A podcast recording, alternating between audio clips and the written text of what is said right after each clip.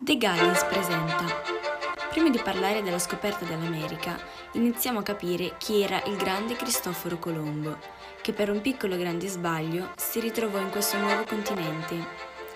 Era un navigatore ed esploratore italiano, nato a Genova il 3 agosto del 1451. Era figlio di Domenico, un tessitore di lana, e di Susanna Fontana Rossa, non ha mai voluto intraprendere le orme del padre, ha sempre avuto una passione verso il mare, ma per non deludere suo padre, fino ai vent'anni seguì il mestiere paterno. Successivamente iniziò a viaggiare per mare al servizio di campagne commerciali e fu così che arrivò in questo continente ancora inesplorato, l'America. Stiamo iniziando a capire chi era Cristoforo Colombo ed è ora di approfondire la sua grande avventura con la conoscenza di nuove popolazioni, di cui ancora non si aveva nessuna notizia precedente. Infatti, quando arrivò in America nel 1492, le popolazioni europee si trovano a dover affrontare il più grande problema che si è posto all'umanità.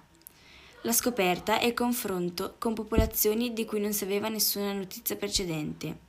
Su questo tema ci sono vari pareri di pensatori contrastanti, tra cui Bartolomé de las Casas li descrive come una popolazione di ottima intelligenza. Infatti, con l'arrivo degli europei hanno subito imparato a recitare e cantare le loro preghiere in pochi giorni, come le parole in latino e in volgare.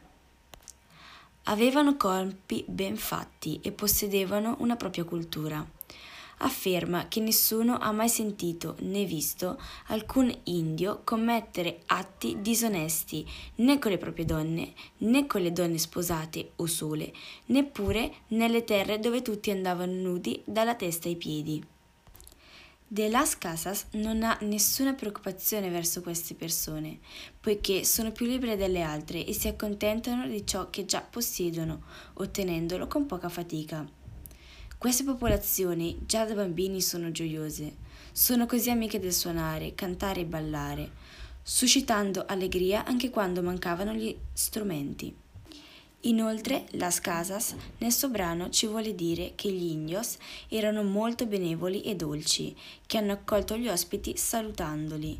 E anche quando dovevano ca- portare carichi pesanti lo fanno cantando e ridendo per loro dolore e tristezza produce il loro meno effetto. Questa descrizione degli indios è molto bella, è vero, però appare poco realistica e vedremo perché con Juan Ginés de Sepúlveda.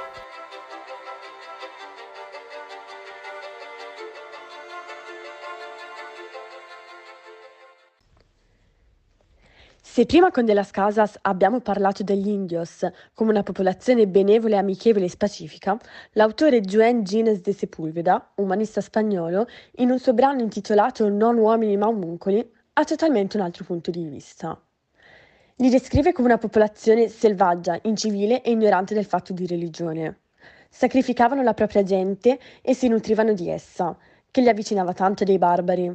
Inoltre, erano una popolazione che facevano guerra in continuazione e a malapena potevano sopportare la presenza degli europei nel loro territorio, rappresentando così una minaccia.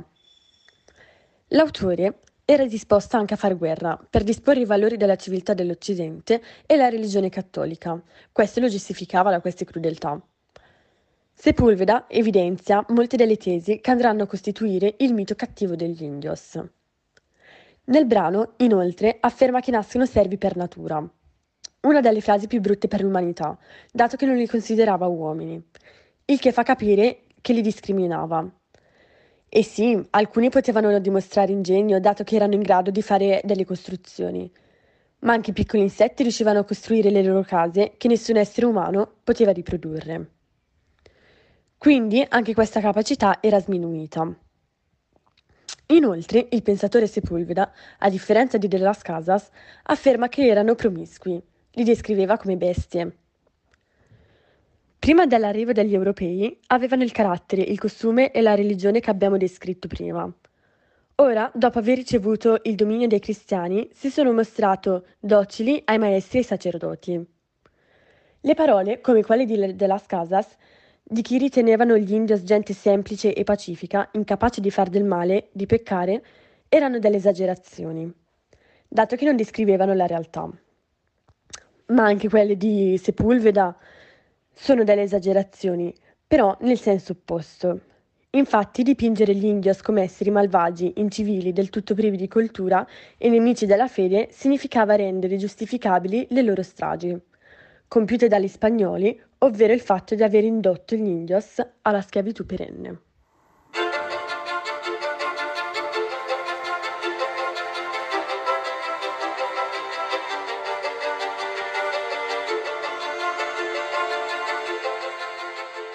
La diversità umana è il tema che ha attraversato tutta la vita di Deventan Todorov, uno scrittore che univa la grazia e la modestia ad una vastissima cultura che amava trasmettere al pubblico e non soltanto coltivare tra loro scrittori.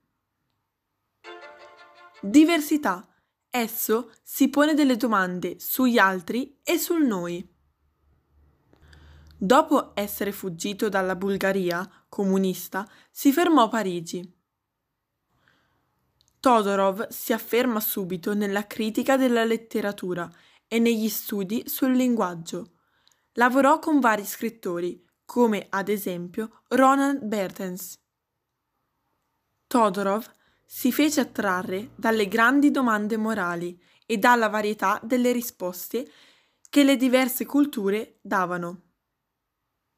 Dunque sposta il centro del suo interesse su una forma di umanismo, che gli piaceva definire ben temperato.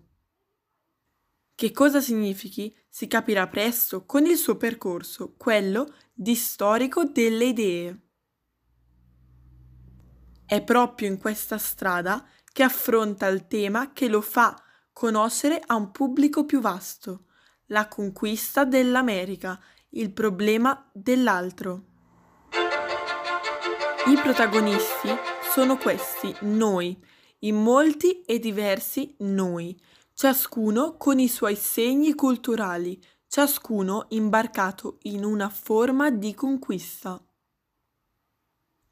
L'universalismo mostra un andamento coloniale e di dominio su cui Todorov tornerà più volte, trovando una severa incertezza del pensiero illuministico.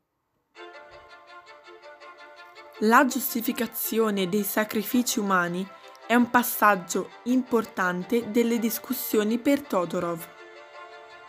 Infatti, quando il sindaco Bordeaux ha affacciato i suoi pensieri nella seconda metà del Cinquecento, Todorov gli riconosce il titolo di valido nemico dell'endocentrismo.